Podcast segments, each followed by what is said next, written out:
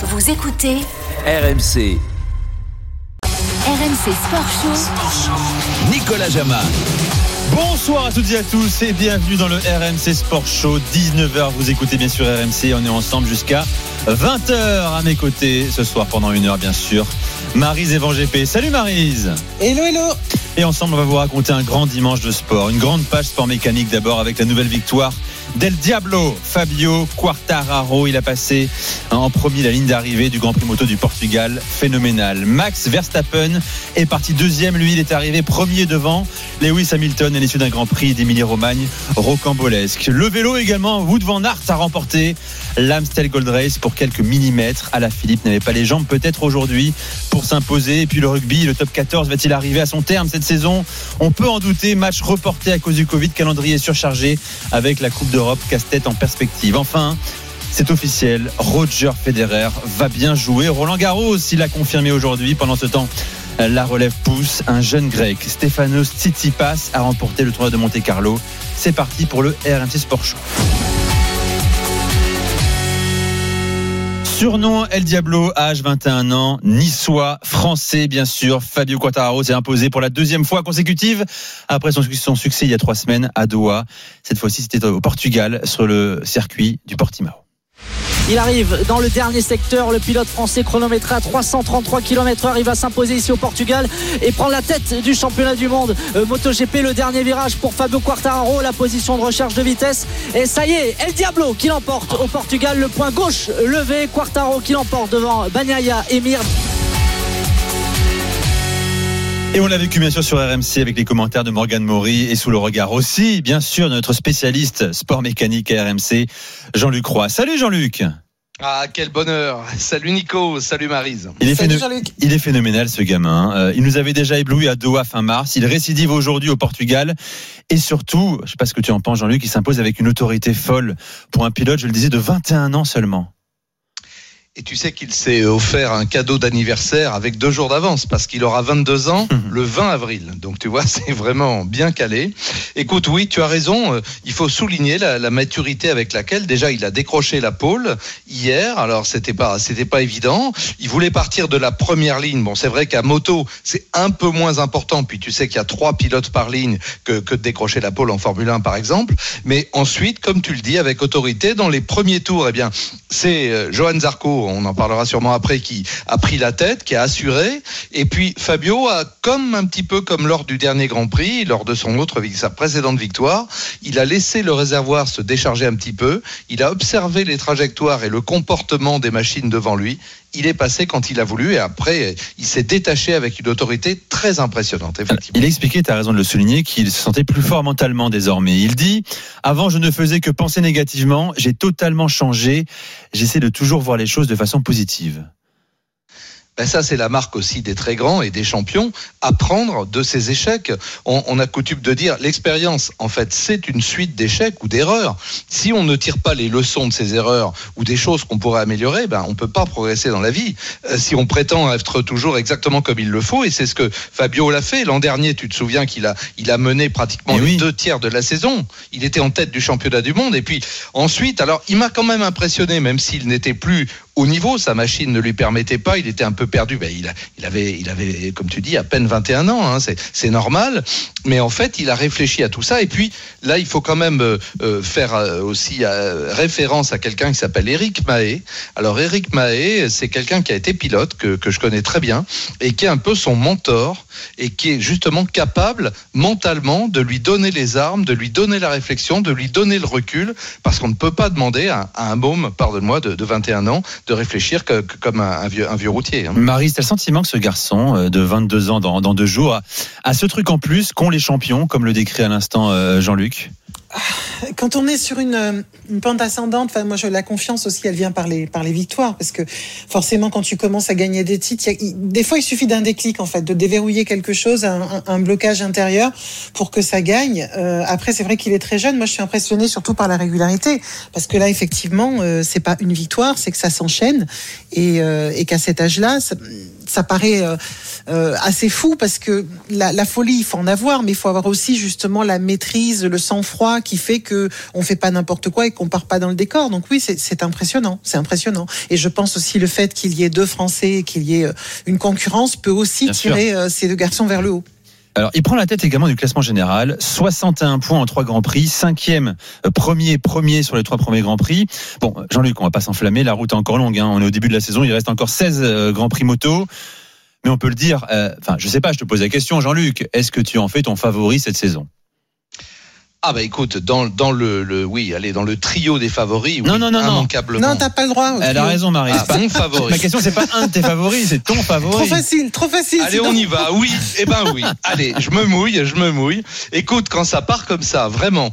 Et en plus, on a la comparaison avec son équipier. Tu sais que le premier des ennemis, on va parler comme mmh. ça en compétition, c'est toujours l'équipier. Il a le même matériel que le tien. Donc Maverick Vignales, qui, qui est pas le dernier venu, ah bah hein, loin s'en faut, euh, qui, est, qui est un type également avec beaucoup de pilote espagnol qui était lui dans l'équipe, au sein de l'équipe officielle Yamaha, où on, rappelle que Fabio Quartaro a succédé et remplacé euh, à Valentino Rossi. Eh bien, euh, euh, moi je trouve que oui. Et là, là ce qu'il en fait, il, il compte 20 points d'avance sur Vignales, qui est encore une fois pas le dernier venu. Oui, oui, on peut, aller, on y va. On peut considérer que c'est le, le favori. Ah, t'as mis du temps, mais quand même. Tu, tu... Ouais, il faut, ah, je, toujours le pousser un peu, Jean-Luc, tu vois.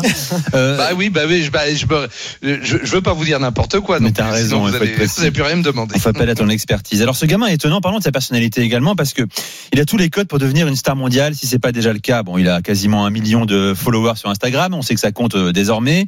Euh, maîtrise parfaite des réseaux sociaux, euh, un style de pilotage euh, surdoué, euh, du talent, de l'inné et une personnalité et, des connaissances prestigieuses également. On le voit de temps en temps aux côtés de Neymar, d'Hamilton.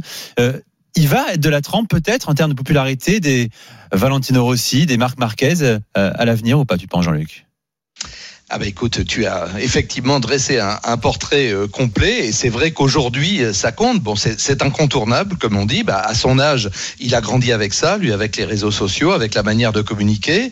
Euh, en plus, effectivement, c'est quelqu'un de spontané, c'est quelqu'un de jovial. Fabio Quartaro, il a commencé très jeune, mais je connais son papa aussi.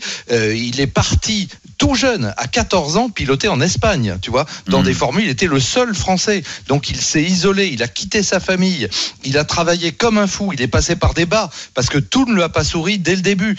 Quand il est arrivé dans le championnat du monde, même ça ne fonctionnait pas. Il, est assez grand, hein. il est fin, mais il est grand.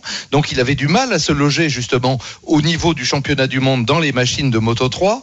Il n'a pas eu les résultats escomptés. On a même dit, oh bah, c'est encore un espoir déçu. Et puis en fait, il a commencé à trouver sa mesure et comme certains pilotes, il a besoin de puissance et de vitesse pour s'exprimer. Et puis il faut reconnaître que euh, l'aiguillon du, du, du risque extrême en MotoGP, ça n'a pas d'équivalent, évidemment, c'est au-dessus de tout. Après, après, ce qui est difficile en, en moto, ben, comme en Formule 1, c'est qu'il faut vraiment une, une, sacrée personnalité, parce que le problème, c'est que tu fais un sport où tu es en permanence masqué, enfin, tu es casqué, en mmh. l'occurrence, et donc, c'est pas forcément évident de te reconnaître. Par exemple, je, je réalise qu'un un garçon comme Johan Zarco, euh, ben, je connais pas sa tête. Et oui, as raison. Je, je, si, je vais, si je vais voir que je tape l'image, je dis, ah ben mince, je, je le croiserai dans la rue, je ne le reconnaîtrai pas. Donc, il faut une vraie personnalité, puis peut-être aussi sortir du milieu sportif à un moment donné, venir dans quelques émissions, se faire connaître un peu, parce que c'est pas du tout évident de mettre des visages sur ces champions qui sont incroyables, mais qui quelque part restent les Daft Punk du, du J'allais te le dire justement, Marie. La référence est excellente comme les Daft Punk qui eux ont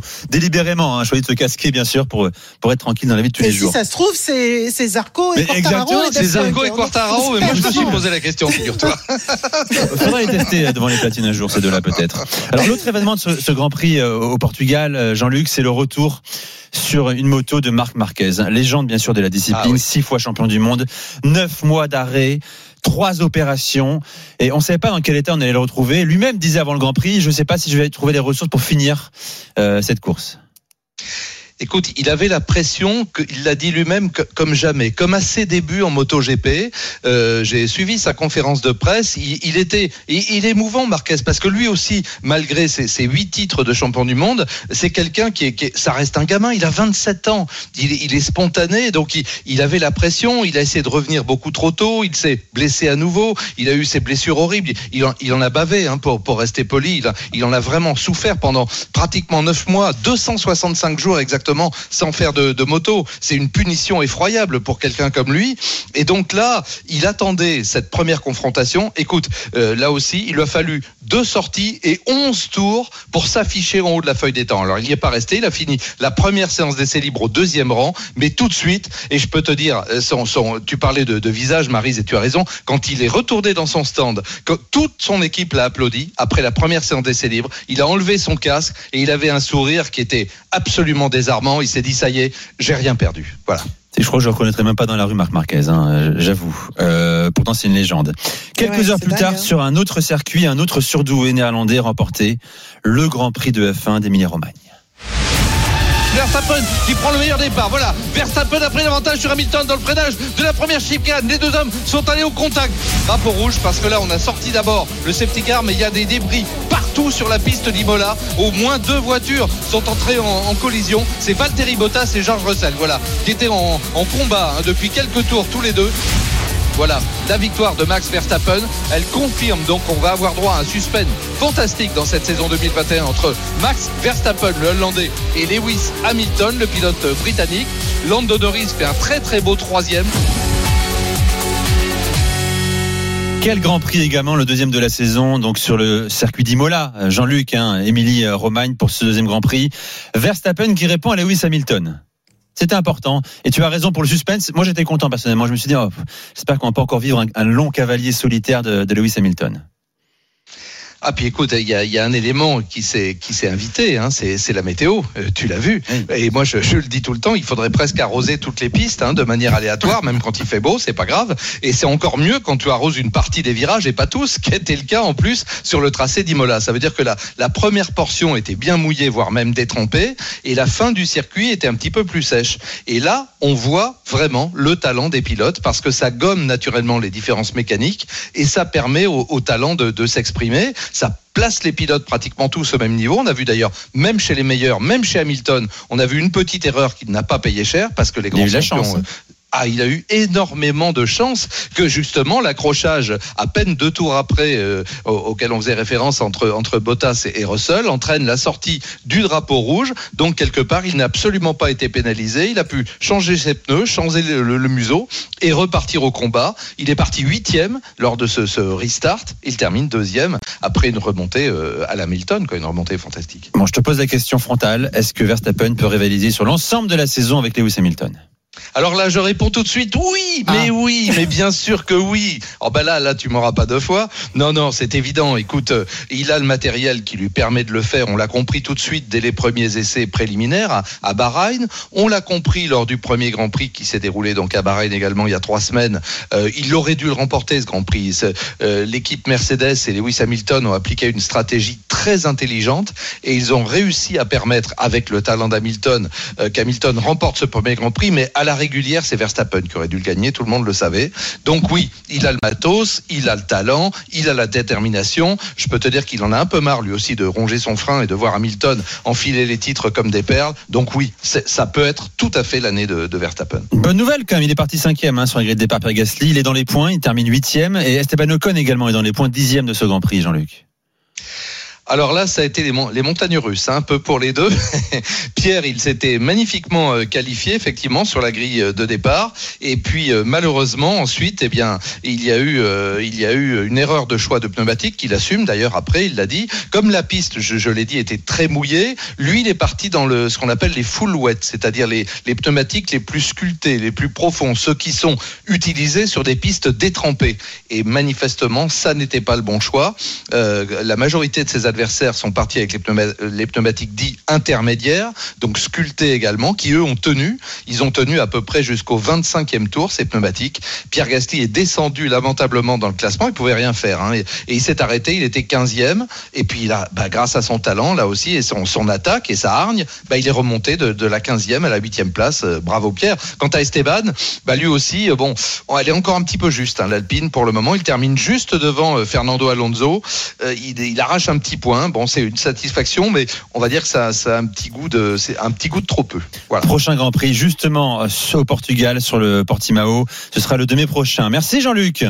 Avec plaisir. Excellente Bonne émission. soirée à toi. À très vite, bien sûr, sur RMC. Dans un instant, On part aux Pays-Bas. Aux Pays-Bas où c'est euh, euh, disputé la première classique ardennaise, l'Amstel Gold Race, avec une déception pour un Français, Julien Alaphilippe, et la confirmation d'un homme en grande forme, Wout van Aert. A tout de suite sur RMC avec Marie Evan GP, c'est le RMC Sport Show.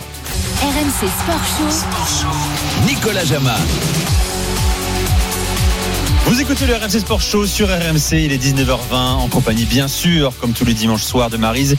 Evan GP, le vélo, il y avait aujourd'hui aux Pays-Bas la première grande classique des Ardennaises avec un homme, un Belge qui s'est imposé, tiens, pour changer, Wood van Aert, vainqueur aujourd'hui devant le Britannique Tom Pitcock et c'était sous les yeux et aux commentaires d'Arnaud Souk. Salut Arnaud.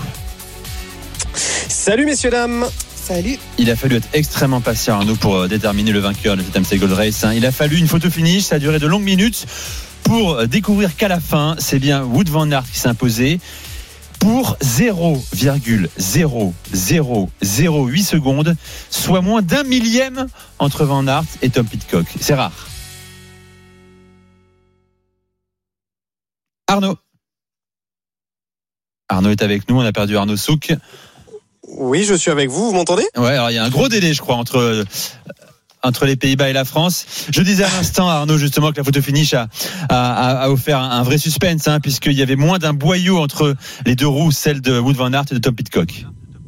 Oui, oui, c'est extrêmement rare effectivement. Et je disais euh, tout à l'heure, on discutait avec des collègues, on se disait mais pourquoi ne pas chronométrer au millième ces courses cyclistes? Et bien là, tu m'apprends euh, du coup que ça s'est joué à moins d'un millième de seconde. C'est absolument incroyable. Si bien que la, la photo finish qu'on a vue euh, à l'arrivée euh, euh, semblait quand même bah, ne pas pouvoir permettre de désigner de vainqueur. On l'a montré à Tom Pitcock en zone mixte. On lui a dit tiens regarde et il nous a répondu ah et là vous pensez vraiment qu'on peut déterminer un vainqueur? Alors il y avait aucune acrimonie dans ce qu'il disait.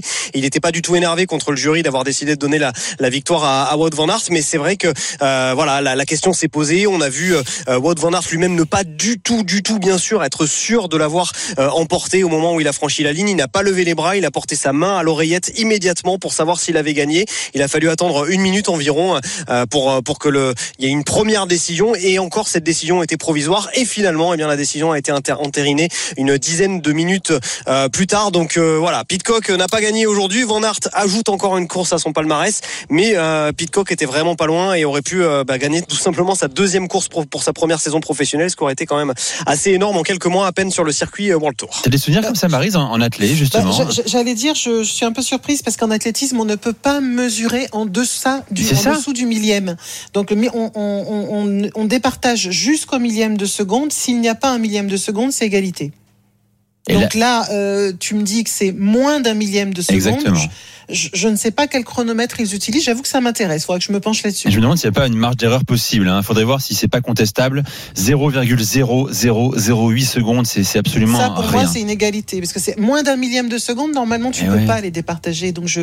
Faut croire que le vélo est en je avance sur l'athlétisme, euh, Marise. je- Ouais, je suis surprise et, et je comprends la réaction des coureurs. J'aurais mis égalité, moi. Euh, Parle-nous, euh, Ce ce qui, entre parenthèses, aurait peut-être été une première dans le vélo. Donc tu l'as dit Arnaud, Van Aert qui prend sa revanche sur, sur Pitcock, qui s'était imposé sur la flèche Brabanson. Brabanson.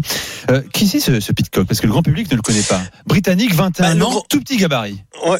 Ouais, il est né en juillet 1999. Il vient de la région du Yorkshire, Tom Pitcock. Alors, euh, peut-être que vous découvrez son nom ce soir. Il va vraiment falloir apprendre à composer avec euh, ce jeune euh, garçon britannique et issu évidemment de la filière Ineos Grenadiers. Il est donc dans dans l'armada, dans l'armada euh, euh, anglaise et, c'est un, immense espoir. Alors, euh, c'est peut-être pas un coureur capable de jouer des classements généraux de grand tour pour l'instant. Il n'a d'ailleurs jamais couru euh, un grand tour, c'est logique puisque c'est sa première euh, saison. Mais euh, voilà, à peine quelques quelques mois sur sur le circuit euh, majeur et déjà la flèche Bramanson à son palmarès. Il termine aujourd'hui deuxième d'une course qu'il aurait pu effectivement remporter, champion du monde junior ou espoir dans trois disciplines différentes que sont le contre-la-montre, le cyclocross et le VTT. Bref, c'est vraiment un, touche à tout. Son, papa lui-même était un, un ancien sprinter. Il avait une- il avait dit une phrase. Il nous avait dit un jour Tom Pitcock, j'ai commencé le vélo à 3 ans et c'est drôle car je n'aimais pas pédaler. Je crois que mes parents ont même dû m'attacher les pieds aux pédales à un moment pour me forcer à le faire. C'est assez rigolo. Voilà, donc physiquement, c'est un coureur qui est assez gringalé, 1m70, 1m70, 58 kg. Il a, je dirais, le, physique d'un Julien à la Philippe et peut-être même eh bien, le, les, capacités pures et dures d'un puncher à la, à la Philippe. Mais je dirais que sur le, euh, sur le fond, sur, on va dire, sur, sur la façon de, de, courir, il ressemble plus à Mathieu Van Der Poel, un coureur un peu feu follet qui à tout moment peut en placer une et mettre en difficulté le, reste du peloton. Je suis pas sûr que Marie se de la méthode des parents de, de Pitcock, hein, lui attacher les tu pieds. Me connais bien. Tu ah, me connais trop bien. Je te jure, j'étais en train de penser la même chose. Ça veut dire que c'est un, un, bébé champion. C'est-à-dire qu'il a été imaginé et conçu euh, comme un champion par ses parents parce que forcer un enfant euh, à garder les pieds sur les pédales, les parents étaient, étaient euh, le, le, le, père était. Euh, le papa, absolument, était sprinter professionnel. Ouais. Ouais. Oh, mon Dieu, mais tu te absolument. rends compte En général, ça marche pas, Marie, ça. Hein. Ça marche très rarement quand tu obliges un gamin à cet. C'est rare, c'est rare. Enfin, il faudra voir plus tard s'il si, reste, s'il reste dans le vélo, mais c'est extrêmement rare. De, enfin, on le voit beaucoup dans le tennis et dans les sports à maturité mm. précoce, mais souvent les, les, les, jeunes qui ont été forcés, mis à part les, les sœurs Williams, qui sont des exceptions, arrêtent relativement tôt, sortent très vite de la carrière. Mais j'avoue que j'avais quand jamais entendu Incroyable ça sur le vélo. Ah bah ouais. Que tu nous racontes Arnaud. Alors pourquoi ça l'a pas fait pour Alaphilippe aujourd'hui? Euh, Pas loin, mais loin euh, à la fois de cette victoire. Ouais, alors il termine euh, sixième aujourd'hui, Julien Alaphilippe. Il faut quand même replacer dans, dans le contexte. Hein. Sixième sur une course comme l'Amstel Gold Race, c'est tout sauf mauvais hein, pour euh, le champion euh, du monde. C'est même l'un de, de, ses meilleurs résultats. Lui qui avait terminé quatrième en, en 2019, il termine régulièrement dans, dans le top 10 de, de cette de cette course. Mais c'est vrai qu'il a, jamais réussi à, à glaner un, un, podium. Mais sixième aujourd'hui, si vous voulez, on, on l'a vu à la bagarre avec Wout van Aert, Maximilian Sherman et Tom Pitcock dans le Coberg, qui est l'ascension qui a été à 12 reprises aujourd'hui, qui est un, mythe de cette euh, course Amstel Gold Race, un petit peu moins de 1 km avec des passages à, à 12%. Et là, il était parfaitement dans, le coup, dans son rôle de puncher. Simplement, après, tactiquement, il y a eu un, petit souci qui a fait que eh bien, il n'a pas pu euh, rattraper euh, le groupe de devant parce qu'il lui s'était fait rattraper par d'autres coureurs derrière. Bref, il y a eu une brèche qui s'est créée un moment et dans ces moments-là, à ces vitesses-là, avec des coureurs de la trempe de Wout van Aert devant qui emmènent des puissances extraordinaires sur le vélo, on a beau s'appeler à Julien Alaphilippe sur du plat, on revient pas et c'est précisément ce qu'il s'est passé. Euh, après, voilà, euh, il faut surtout pas dire que c'est décourageant pour Julien Alaphilippe parce que va y avoir la flèche wallonne mercredi euh, et avec le, final sur le mur de 8 et là on a des pentes à 25% notamment dans le virage Claudie Criquelion et là on va vraiment voir ce que Julien Alaphilippe a, a dans le ventre. On va vraiment voir s'il est tant que ça en dessous de, son niveau qu'il avait atteint à, l'automne et, et, à l'été dernier, Julien Alaphilippe, parce que là il sera ben voilà sur un finish de puncher qui lui correspond parfaitement. Aujourd'hui, il est sixième. Certes, il n'a pas joué, euh, il n'a pas été en mesure de jouer la gagne jusqu'au bout, mais quand même retenons qu'il est euh, sixième de, de, cette première ardennaise. Il y en a trois. La plus importante pour lui, surtout, c'est Liège-Bastogne-Liège la semaine prochaine, euh, dimanche prochain, donc dans, dans, dans, la région wallonne. Et tu seras au commentaire, bien sûr, Arnaud sur RMC, la flèche wallonne. Donc mercredi, Liège-Bastogne-Liège, dimanche prochain. On verra ce que fait la Philippe. Merci Arnaud, excellent retour hein, sur, sur la route Merci. De, de Paris. À, très vite sur, sur RMC. Le rugby à présent, j'accueille maintenant dans le RMC Sport Show le directeur général du service rugby à RMC. Salut Jeff Paturo. Bonsoir Nicolas, bonsoir Marie. Salut Jeff. Vous êtes combien au service du rugby euh, Une centaine. Une centaine, c'est mmh, énorme. Mmh, mmh. Il y a beaucoup de travail plus qu'au service foot. Euh, quatre reports ce week-end euh, en top 14. À cause du Covid, bien sûr. Un casse-tête d'ailleurs à venir pour reprogrammer ces matchs, surtout pour ceux qui sont encore engagés euh, en Coupe d'Europe. Quatre clubs français, trois en Champions Cup, Toulouse, La Rochelle, UBB qualifiés pour les demi-finales et un club français également en challenge européen, c'est Montpellier. Il va falloir trouver de la place. Il en reste très peu, Jeff. Ouais, ça devient de plus en plus compliqué, Nico, puisque c'est vrai qu'en début de saison, on arrivait à maîtriser véritablement les, les reports, puisqu'il y avait encore des dates disponibles. Désormais, ça devient un sacré casse-tête. Tu disais, quatre matchs ont été reportés ce week-end. Montpellier-Toulon, puisqu'il y a eu pas mal de cas de Covid dans les rangs du RCT. Agen, Union Bordeaux-Bègles, on va en reparler puisque le virus britannique euh, s'est invité dans les rangs de l'Union Bordeaux-Bègles. Racing, Stade français, puisque les Racingman avaient affronté dimanche dernier Bordeaux-Bègles, il fallait absolument pas prendre de risques. Et il y a quelques jours, on a appris aussi que Clermont-Brive avait été reporté puisque six joueurs de l'effectif corésiens, six joueurs de l'effectif briviste ont été contaminés par le variant britannique. Malheureusement, ça va peut-être pas être terminé puisqu'il y a une journée de championnat qui arrive tranquillement dans quelques jours, le week-end prochain.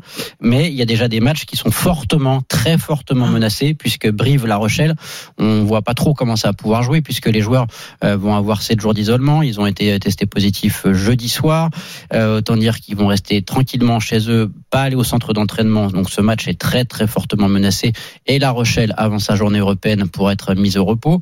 Agen, Toulon, pareil, il y a un doute puisque ça va dépendre des tests effectués par les joueurs de Patrice Colazo sur la rade en début de semaine. Bref, c'est la panade dans tous les clubs et c'est vraiment une période très critique pour le rugby du top 14. Prenons le cas de l'Union Bordeaux-Bègles par exemple, qui est assez symptomatique. Match reporté, tu l'as dit, contre Agen ce week-end.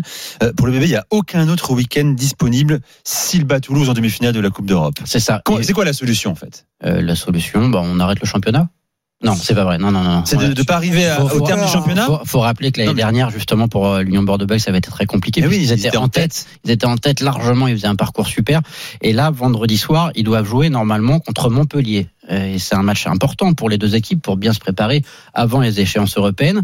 Et là aussi, à l'Union Bordeaux-Bègles, j'ai eu euh, des joueurs aujourd'hui par texto qui me disaient que eux attendaient les résultats du début de semaine, savoir comment va se dérouler les, les jours à venir.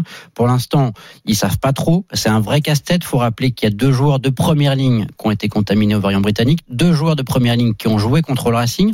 Donc on se dit que hmm. potentiellement les autres. Donc à contact au moins, voilà, à minima. Et ça devient compliqué. Des joueurs importants de première ligne. Et en fonction de leur parcours, tu disais, ça va être compliqué, puisqu'ils pourraient jouer soit le mardi 11 mai, ou bien le week-end du 22 mai, s'ils sont malheureusement pour eux éliminés en, demi-finale de la Coupe d'Europe. Et ça devient des situations ubuesques. Et maintenant, le moindre test PCR va devenir une épée de Damoclès au-dessus de tous les clubs de top 14. Marie, le problème, c'est qu'avec le Covid, c'est comme la météo, c'est qu'on peut en vouloir à personne, en fait. Ouais, enfin, il faut, il faut, il faut être. Euh, super vigilant. C'est très difficile parce que ça fait plus d'un an que ça dure, mais ça veut dire que plus les journées avancent et plus il faut se confiner, mais se confiner. Euh, c'est, ah, mis à part le rugby, il n'y a pas de vie, quoi. Il faut vraiment rester complètement, complètement sur le rugby. Oui, mais il suffit des proches, Marise aussi. Parfois. Oui, oui, je sais, je mm. sais. Mais non, mais ça, quand je te dis euh, que ça, c'est même pas les proches. Tu vois, c'est à, un moment donné, c'est se mettre en, en mode commando parce que sinon, ça finira pas la saison. C'est tout simplement. Et puis au-delà de pas finir la saison, moi je m'inquiète toujours de l'état dont on va, dans lequel on va retrouver des gens qui ont eu une fois, deux fois le Covid, mmh. le variant anglais, des, des, des, des virus où on, on, parle comme ça, nous on donne les chiffres, il y a, il y a tant dans l'effectif, il y a ceci, il y a cela, mais on parle pas des suites, on parle pas de euh, de l'état des poumons, on parle pas de l'état de fatigue des, des, joueurs, ça on n'en parle pas. Et par contre on s'étonne euh, d'avoir certaines fatigues ou d'avoir de la casse en fin de saison. Donc euh, oui, c'est ça, ça reste inquiétant et, euh, et malheureusement malheureusement, le, seul choix dans ces cas-là, c'est effectivement de, de se mettre en mode asset, c'est-à-dire euh, asset, euh, asset. Oui, A S C E T E. Et, de ne voir personne, ni famille, ni amis, mis à part les collègues du rugby qui sont testés tous les jours, enfin ou en tout cas euh, toutes les semaines disons que le point important aussi, Marie, c'est de savoir s'il faut adapter le protocole sanitaire, savoir s'il faut le modifier, l'alléger ou pas. Ce que je peux vous dire, c'est que selon nos informations, il y a un bureau de la Ligue nationale de rugby lundi soir qui va étudier ça. Ça concerne par exemple le football, mais le rugby va évidemment se pencher sur le dossier, savoir si à partir d'un certain nombre de joueurs opérationnels, est-ce qu'une équipe peut être déclarée apte tout simplement. Il faut peut-être moins de remplaçants qu'auparavant pour aller au bout de la saison, quoi qu'il en coûte. On parle pas, c'est même pas les remplaçants, c'est que qu'est-ce que tu fais des cas contacts? Ouais. Eh oui. À partir du moment où tu as, tu, tu, tu as une équipe de rugby, c'est pas un sport individuel. Donc à partir du moment où tu as des joueurs dans l'équipe qui ont été positifs, tu considères les autres comme cas contact et logiquement tu ne peux pas faire de rencontre. Il faut être logique. Voilà pour l'actu top 14, c'est très compliqué. Euh, moi je propose aux, équipes de quand même jouer en semaine.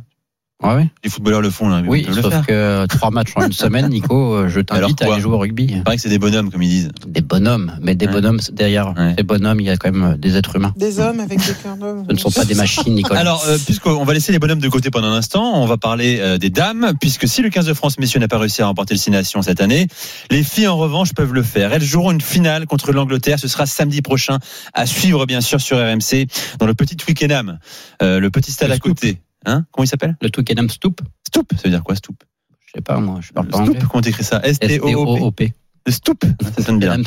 Et, avec nous dans le RMC Sport Show, une, une fille d'équipe de France qui sera dans le Stoop à Twickenham samedi prochain. Celle qui a été élue meilleure joueuse de la victoire hier contre l'Irlande. Marjorie Maillance est avec nous. Salut Marjorie. Bonsoir à tous. Heureux de vous accueillir dans le RMC Sport Show avec Jeff Paturo et, Marie GP, auteur d'un essai également, autrice d'un essai également hier avec le, 15 de France. Victoire 56 à 15 contre l'Irlande après un succès 53 à 0 contre le, Pays de Galles. Bon, pour l'instant, très clairement, le plan se déroule sans accroc, euh, Marjorie. Oui, oui, bien sûr. On s'était préparé à, jouer contre une, euh, voilà, contre une grosse équipe d'Irlande qui avait, qui avait également beaucoup scoré contre le Pays de Galles pense qu'on a pris euh, le match par, euh, par le bon bout et là, euh, et là le gros morceau qui nous attend la semaine prochaine. Marjorie, bonsoir. Ce qui est, ce qui est intéressant, c'est qu'il y avait huit changements entre les premières rencontres et la deuxième. ça prouve le, le réservoir de cette équipe de France aussi, non? Ouais, bien sûr. Là, en plus avec le report de, de la Coupe du Monde qui devait être cet été et qui sera finalement euh, qui sera finalement que dans un an et demi. Voilà, il y a vraiment euh, un groupe France qui est euh, qui est très très étoffé et qui permet de de tourner régulièrement avec des joueuses qui sont ben, qui sont très performantes. Hein. Là, on voit les, les petites jeunes arrivées à 18 ans qui sont déjà fin prêtes physiquement et techniquement. Donc donc c'est bien. Ça met ça met vraiment du, du, bon travail et et de, la compétence dans l'équipe. Alors précisons Marjorie que euh, le format de votre signation féminin est différent désormais du signation masculin, euh, je crois Jeff. Hein, c'est ça, exactement. C'est un peu le même modèle que la Coupe d'automne des Nations qui a eu lieu pour les garçons euh, cet Magnifique compétition. Euh, ouais, la France était allée en finale. On espère que ça va mieux se passer parce que la France avait perdu en finale contre l'Angleterre euh, au terme des prolongations. Et c'est vrai que là, il y a pour l'équipe de France, Marjorie, deux matchs de poule et déjà une finale. Est-ce que ça change quelque chose dans, dans l'approche des matchs? Euh, non, nous dans notre préparation, sincèrement, on reste, euh, voilà, on reste focus sur, euh, ben, sur notre jeu, sur notre projet, ce qu'on veut mettre en place. On prend les matchs euh, les uns après les autres, comme on l'aurait fait sur un format normal. Là, le format a changé en, en raison du report des conditions sanitaires, mais, mais ça change rien pour nous. On se prépare exactement de la même de la même manière pour, pour toutes les équipes qu'on va rencontrer. Marjorie Mayence, troisième ligne du 15 de France, qui jouera une finale contre l'Angleterre samedi prochain, est avec nous dans le RMC Sport Show. Marise. Oui, bonjour Marjorie. Euh, on était en train de parler justement des, des conséquences du Covid. Je sais qu'il y en a eu aussi dans les équipes de, de France féminine. Alors je ne sais pas si vous, vous l'avez eu ou pas, mais est-ce que justement les, les, les, joueuses euh, qui sont de retour de Covid euh, se, se plaignent d'un peu plus de fatigue? Est-ce qu'on ressent le besoin de se repréparer ou est-ce que ça repart euh, naturellement? Bah écoutez, moi j'ai eu le Covid il y a, il y a pas il y a pas si longtemps que ça, il y a, il y a un mois, il y a, il y a deux mois, je crois quelque chose comme ça quand j'étais euh, ben, quand j'étais à Toulouse. Et, euh, et oui, j'avais en plus une, petite blessure à ce moment-là, donc euh, moi j'ai eu de la chance et j'ai eu une forme voilà avec quelques symptômes, mais il a fallu se voilà se remettre en forme comme comme un moment où on arrête de s'entraîner tous les jours à haute intensité. Mais mais voilà, ça revient petit à petit. J'ai pas à me plaindre pour l'instant, pas de pas de, de gros pas de problèmes. De... Voilà. D'accord. Ça s'est pas vu hier en tout cas hein, sur votre match. ça s'est pas vu euh, d'ailleurs sur les deux matchs. Hein. 109 points euh, Majoré Mayence avec ce 15 de France en deux matchs. Je disais 56 contre l'Irlande, 53 contre le Pays de Galles. Vous êtes, on peut le dire, parmi les, les quatre meilleures nations du monde actuellement. Je me pose une question, moi, de tels écarts de points, est-ce que ça veut dire que l'adversité n'est pas encore assez élevée, en tout cas en Europe? Écoutez, je crois que tout, euh, voilà, il y a beaucoup d'équipes qui sont euh, en construction, comme euh, nous également, on, on l'est cette saison. Le report de la Coupe du Monde fait que, ben, fait que les équipes veulent, voilà, veulent en profiter pour gagner du temps, veulent un petit peu se restructurer. Là, je pense que bah, les Irlandaises avaient mis 50 points aux Galloises la semaine dernière. Je pense qu'elles s'attendaient pas à un, un, revers de médaille comme, comme celui d'hier. Mais mais on tombe quand même voilà, contre, contre de belles équipes qui se structurent de plus en plus et avec des joueuses très compétentes. Là, les joueuses irlandaises hier, individuellement, euh, sont toutes de, très bonnes joueuses. Stratégiquement, euh, elles ont, euh, je pense qu'elles ont un peu, un peu pris l'eau euh, hier, mais les, écarts ne sont pas, ne sont pas si flagrants que ça. On a, on a, on a déjà perdu contre l'Irlande il y a, y a pas si longtemps que ça. Donc, euh, malgré les scores de, des, des, deux derniers matchs, euh, je pense que les écarts entre les nations ne sont pas ne sont pas si larges. En revanche, samedi prochain, Marjorie Mayence, une autre opposition hein, qui se présente devant vous, c'est l'Angleterre, hein, peut-être l'une des deux meilleures avec les, les Blacks, euh, équipe du monde actuellement. Euh, la rivalité, je me pose une question en préparant l'émission, est-ce qu'elle est aussi exacerbée chez les hommes que chez les filles euh, entre la France et l'Angleterre? Mais écoutez, on a, c'est vrai qu'on a l'habitude de jouer contre euh, contre les Anglaises. Et, euh, effectivement, euh, pour l'instant, le, le, nombre de victoires est, euh, est largement en leur faveur. Je, je pense qu'on a largement de quoi rivaliser. À la tournée d'automne, on a, on a perdu par deux fois contre, contre cette même équipe. Mais, mais, je, mais l'écart est très loin d'être creusé, je pense. Donc voilà, je, on va tout faire pour, pour ne pas me faire mentir ce week-end. Mais c'est une des meilleures nations mondiales et, euh, et, nous là on essaye de ouais, de prôner euh, notre jeu pour pour à terme euh, leur passer euh, leur passer devant ouais. Et tout ce qu'on vous souhaite, Marjorie Maillet, en troisième ligne du 15 de France. Merci. On vous retrouve dès samedi, bien sûr, 15h face à l'Angleterre pour la finale du tournoi des Six Nations. Ce sera à suivre en direct sur RMC. Merci, Marjorie. Merci à vous. Excellente soirée à vous. Euh, Merci, Jeff Patureau. Merci avec plaisir. On écoute le RMC Sport Show. Vous êtes en direct euh, à 19h39 avec Marise Evan GP, bien sûr, et on file en principauté. Retrouver un, un prince euh, du journalisme radio. Euh, Eric Salio est avec nous. Salut, Eric Salio. Bonsoir à tous. Marie, faut pas rire. Bonsoir, hein. quelle Pourquoi, introduction. pourquoi elle rit, Mais non, mais parce que, parce que je trouve que c'était une superbe introduction. C'est un prince, Eric Salio. C'est c'est le, le prince du tennis, du C'est commentaire. cela, oui. Hein, C'est cela, oui. Tu vois comme tu parles déjà comme un prince, comme un aristocrate. C'est cela, oui. Thierry Lhermitte dans les. C'est ça, hein que c'est ça, tout à fait. Hum. Finale euh, surprenante. Thérèse T'as dit Thérèse.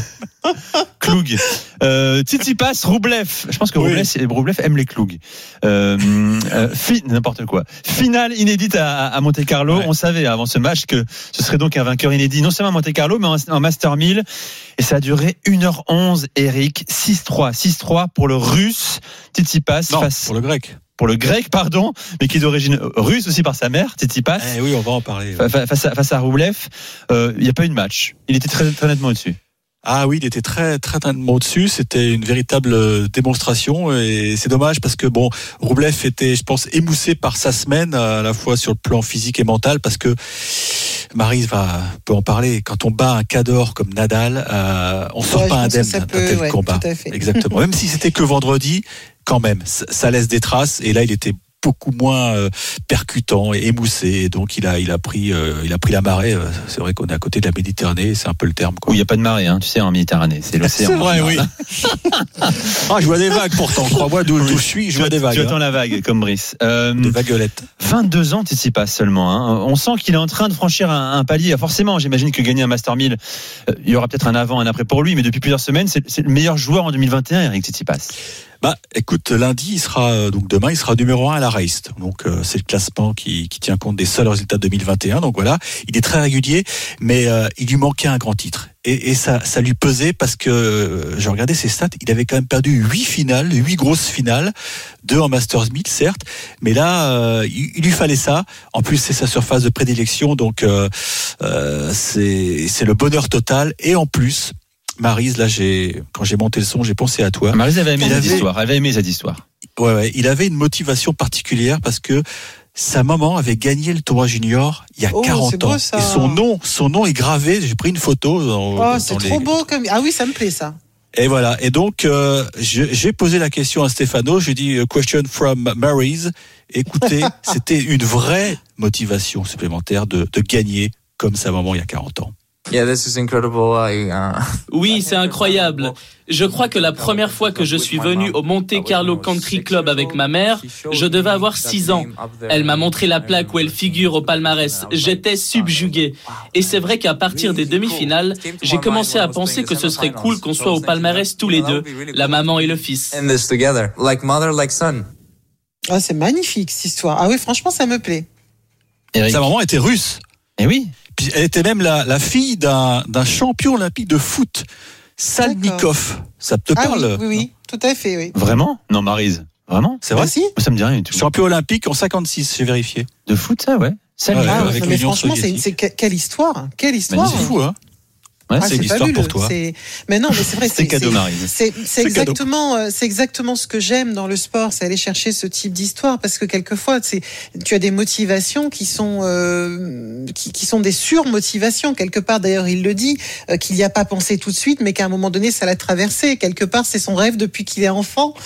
Je sais pas, je trouve ça absolument magnifique. Eric, euh, quittons le, le Rocher, la principauté, pour aller en Suisse, où on a appris aujourd'hui, c'est une très bonne nouvelle pour notre tournoi français, Roland Garros, que Roger Federer va bel et bien jouer Roland Garros.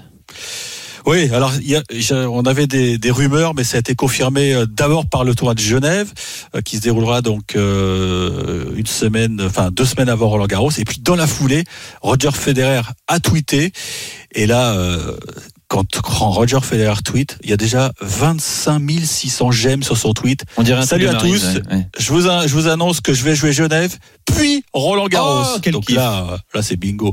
C'est bingo. Ça veut dire qu'il va, il va, il va zapper Rome et, et Madrid. Euh, préparation minimaliste. avec un petit tournoi à Genève, donc où il, si tout va bien, il va jouer quatre matchs, puisqu'il sera exempté du premier tour. Mais c'est vrai que ça ressemble quand même à une tournée d'adieu quelque part parce qu'il n'avait jamais joué ce tournoi. Mais euh, bon, avec le changement de date de Roland, je pense que plus que jamais, il va se concentrer sur Wimbledon. Donc très peu de terre. Il va essayer de gagner quelques matchs euh, à Roland Il va venir pourquoi, pour dire au revoir au public parisien et français? Je suis pas dans la tête de Roger Federer, mais euh, le plan c'est de gagner Wimbledon. Donc avec son équipe, ils ont réétudié la programmation. Donc ce sera Genève, Paris et basta sur terre. Mais bon, euh, c'est un tel champion. On se souvient qu'il y a deux ans, il avait atteint les demi avec euh, très peu de, de, tournois auparavant. Donc non, c'est un, un, régal, c'est un, un bonheur de savoir qu'il va jouer Paris. Euh, à Genève aussi, c'est l'effervescence. Sauf que j'ai appris que pour l'instant, il n'y a que 100 personnes autorisées ah, euh, pour assister euh, au tournoi de, de, Genève. Mais ça a peut-être évolué la situation sanitaire et, et, on espère aussi pour Roland que ça va évoluer parce que pour l'instant, euh, c'est le grand point d'interrogation. On ne sait pas combien de personnes euh, vont, vont assister au. On était à 2000, 2000 par jour, hein, c'est ça. Hein, L'an dernier, on était à 1000 par jour. 1000 par jour seulement. 1000 par jour. Bon, ce serait dommage pour les peut-être hein, adieu de Federer à, Roland Garros. Merci Eric, rentre bien à Paris, il fait beau et meilleur que sur la Côte d'Azur, je crois. il y a des vagues aussi. il y a des vagues. Sur la scène aussi, il y a des vagues, tu sais. Bonne soirée à toi, euh, Eric. Vous écoutez le RMC Sport Show avec Marise Evan GP, 19h45, bien sûr. Et dans un instant, place au mood de Marise. À tout de suite. RMC Sport Show. Nicolas Jama. Et oui, on est ensemble jusqu'à 20h. Vous écoutez RMC 19h47, c'est le RMC Sport Show avec Marie Zévan GP. Et si vous posez la question ce dimanche soir, mais dans quelle humeur se trouve Marie Zévan GP C'est maintenant. RMC. Le mood Evan GP. Quel est ton mood, Marise, aujourd'hui? Une humeur olympique aujourd'hui. Ah. D'ailleurs, à propos d'Olympique, de, hein, le Salnikov que je connais, c'est pas du tout le footballeur. Hein. c'est ça. J'étais surpris que tu connaisses un footballeur 1956 russe. C'est le nageur, ça n'a rien à voir. Bon, c'est pas grave. Surtout, mais ça, ça me rire euh, Moscato Show qui pense que je date de euh, l'avant-guerre, euh, de l'avant-deuxième guerre mondiale, puisque Salnikov est à peu près de cette époque. Enfin, moi, je rigole, mais bon. Donc, oui, mon humeur est, est olympique aujourd'hui. Elle est olympique, elle est très française aussi, puisqu'elle pourrait commencer par, euh, par la, la, la devise bien connue, hein, un pour tous et tous pour un, ou toutes et tous pour une précisément. Mais une quoi, tu vas me dire? Une quoi, tu vas me dire? Une quoi, Marise? Mais voilà Donc cette, cette, devise revisitée, c'est celle des équipes de France qui dorénavant ne formeront plus qu'une seule et grande famille, celle du sport français. On ne parlera plus d'équipe de France olympique versus équipe de France paralympique. C'est une nouveauté. Alors ça peut paraître très naturel, mais pourtant c'est une vraie révolution parce que jusqu'à présent, euh, on avait effectivement deux équipes séparées. La vidéo de lancement a été justement lancée, c'est le cas de le dire, euh, pour les, les 100 ans euh, les, les, 100 jours, hein, pas les 100 ans, les, les 100 jours avant les Jeux Olympiques par euh, Paris 2024.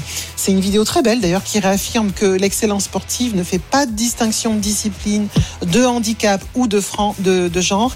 Et euh, en sous-titre, on a bien sûr Nous sommes l'équipe de France. Elle met à l'honneur les grands noms du sport français olympique et paralympique, dont Clarisse Agbenienou, Swat Gazwani ou encore Renaud Lavillenie dans ce clip donc, qui a été vu déjà plus d'un million de fois, près d'un million de fois.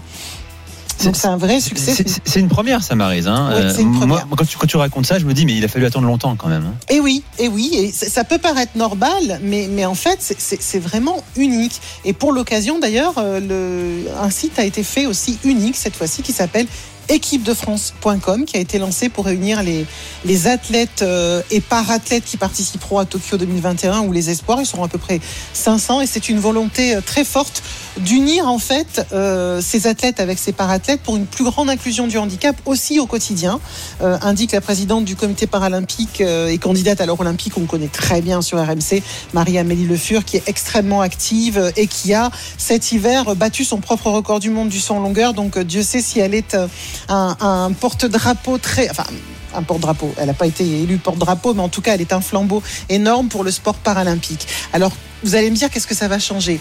Euh, Dans les faits, rien. Donc, on peut se dire à quoi ça sert. Mais en fait, oui, ça change tout. Ça change l'image euh, du sport paralympique, puisque tout d'un coup, on va parler de sport, tout simplement.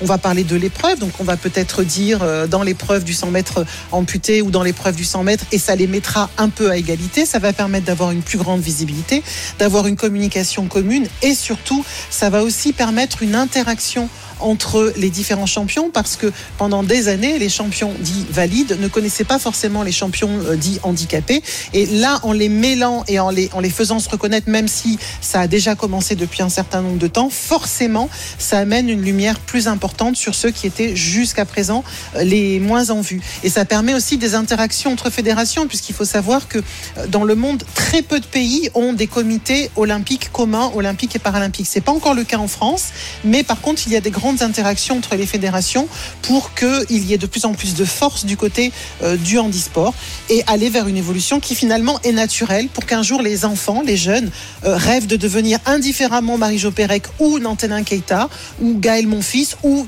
Michael Mmh. Jérémiaz. On rêvera pas d'être tel ou tel, d'être handicapé champion ou euh, valide champion, mais on rêvera, on s'identifiera à des champions. Ça, ça me paraît vraiment, vraiment très important. Et euh, je pense que c'est une très bonne chose, une chose qui, encore une fois, en 2021 peut paraître naturelle, mais qui est une véritable révolution dans, vers laquelle petit à petit les pays vont. On n'en est pas encore à faire des jeux communs hein, entre Oui.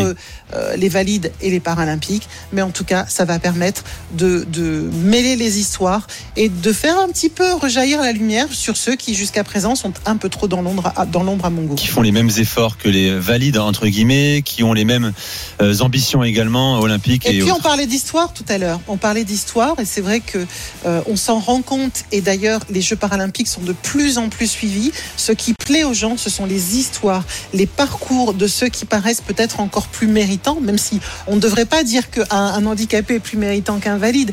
Mais quand on voit le parcours de vie de certains, euh, ce sont des véritables leçons de vie qui, qui peuvent permettre aussi euh, à d'autres personnes qui ont d'autres difficultés dans la vie d'évoluer. Et puis peut-être aussi que ça permettra de faire avancer tout simplement la cause du handicap au quotidien, les trottoirs plus larges, qu'on puisse Mmh. euh, avoir aussi un peu plus d'inclusion dans le monde du travail et qu'on ne voit plus le handicap comme quelque chose qui euh, gêne, mais comme quelque chose qui fait partie de nos vies. Faire évoluer les esprits dans tous les domaines d'ailleurs. Merci Marise pour ce mood très très intéressant et évidemment on ne peut que, que valider cette, euh, cette mesure, cette initiative. Notre invité de la semaine dans le RMC Sport Show. L'invité du RMC Sport Show. Il s'appelle Larbi Ben Boudaoud, vous l'avez connu judoka, il est désormais responsable des équipes de France de judo. Il est avec nous dans le RMC Sport Show. Bonsoir Larbi. Bonsoir. Heureux de vous accueillir avec Marise Evan GP. J'accueille également à mes côtés le monsieur judo d'RMC Sport, le chef du département judo à RMC d'ailleurs. Morgane Maury est avec nous. Salut Morgane. Bonsoir à tous, bonsoir Larbi. Vous êtes combien euh, département judo Un. Un, c'est toi, d'accord. Euh, Larbi, euh, fin ce soir donc des championnats d'Europe de judo. Ça se passait au Portugal, à Lisbonne. Bilan pour votre équipe de France, vos équipes de France. Huit médailles, une en or, trois en argent, quatre en bronze. Est-ce que ce bilan vous satisfait? Euh, il, est assez satisfaisant, même si, euh, même si on en veut toujours plus. Hein, mais bon, il faut savoir qu'on avait une équipe un petit peu euh, mixte. On avait des jeunes, des athlètes confirmés. On n'avait pas, on n'avait que deux sélectionnés euh, olympiques dans dans l'équipe, euh, enfin pour les féminines. Et puis les garçons, euh, bah, euh, ils continuent leur progression. Ça faisait un moment qu'il n'y avait pas eu deux médailles euh, pour l'équipe masculine. En l'absence de Thierry effectivement. Ouais. Exa- Exactement, voilà. Donc, euh, euh, je pense que c'est de bon augure avant les Jeux et que bah, ça va faire prendre conscience à ceux qui sont restés à la maison, voire ceux qui étaient là, bah, que bah, on remonte la pente, c'est réalisable. Voilà. Euh, La médaille d'or, l'unique pour l'équipe de France, euh, elle est autour du cou d'Amandine Bouchard, hein, une fille qu'on adore à RMC. On l'a reçue vendredi, notamment après son, son titre européen, son premier à, à 25 ans, chez les moins de 52 kilos. C'est fort parce que c'était attendu. Elle est numéro un mondial de sa catégorie, euh, euh, l'Arbi, et elle fera partie des, des grandes favorites pour l'or olympique. Effectivement, effectivement, mais elle était, elle était numéro une mondiale, enfin, elle est toujours numéro une mondiale Ouais. sur la ranking, mais elle n'avait toujours pas de titre majeur. C'est ça. Donc, là, tout, euh, j'allais dire, tous les voyants, ils sont ouverts. Euh, c'est à la- Bon, elle n'avait pas fait le premier championnat d'Europe euh, au mois de novembre parce qu'elle avait eu une petite blessure. Et euh, donc, elle a, voilà, elle a fait ce qu'il fallait. Elle, est revenue et, et de claquer euh, son premier titre, voilà, des médailles. Elle a été médaillée mondiale, elle a été euh, médaillée européenne, mais jamais de titre. Là, elle peut dire, je suis pas vice-championne ou Mmh. de bronze. Là, je, je suis championne. Voilà, championne d'Europe. Donc, euh, euh, à la veille des Jeux Olympiques, là, c'est de bon augure pour elle parce que parce que on va on va continuer à travailler pour que pour qu'elle arrive à Tokyo, pour qu'elle arrive dans le même état d'esprit. Et on- J'allais dire pas, pas pour être médaillée, mais pour être championne olympique. Et, et- Voilà, et- ça c'est vraiment l'objectif. et la France va découvrir dans les prochains mois, et on l'espère euh, le 25 juillet ou 24 juillet pour sa, sa journée olympique, euh, le sourire d'Ameline Bouchard, qui, est- qui est un vrai personnage. Morgane Maury, euh, tu posais la question l'autre jour, est-ce qu'elle va ajouter un tatouage? Elle en a déjà beaucoup sur le corps après ce titre européen. Elle va attendre les Jeux olympiques, c'est ce qu'elle disait justement. Oui, euh, Larbi, question parce que on, est, on attendait ces championnats d'Europe pour une sélection féminine. Vous avez déjà donné 6 des 7 sélectionnées olympiques, mais ça se jouait entre une championne du monde, Marie-Ève Gaillet, et une double championne d'Europe, euh, Margot Pino, catégorie moins de 70 kilos. Ce championnat d'Europe était le dernier juge de paix avant de juger l'O- l'Olympiade. Euh, Margot Pino est allée en finale, a fait médaille d'argent. Marie-Ève Gaillet a perdu à son premier combat. Euh, la décision est prise pour celle qui ira au jeu. Euh, vous savez qu'aujourd'hui le système a changé. Aujourd'hui maintenant, euh, avant on fonctionnait par un comité de sélection. Maintenant je suis le sélectionneur. Mais bon, ça ne veut pas dire que c'est on est dans un système euh, monocratique. C'est je, je c'est pas la pensée unique, c'est pas c'est pas que la mienne, même si on a une petite idée. Mais ce que je vais faire, c'est quand même je je vais concerter mon staff, voilà, et puis ensuite je, je, prendrai ma décision.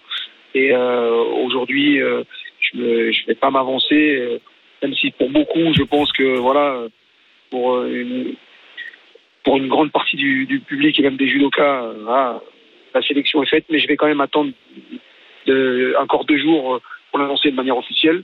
Et comme ça, on pourra compléter notre belle équipe olympique. Mais quoi qu'il en soit aujourd'hui, quelle que soit l'annonce que je ferai dans les jours à venir là, euh, sachez que pour moi, ça va être très très très dur parce que oui, forcément. même si, comme je dis souvent, c'est des problèmes de riches, et c'est quand même une numéro une et une numéro deux mondiale. Va, va falloir Donc, faire des dire- choix.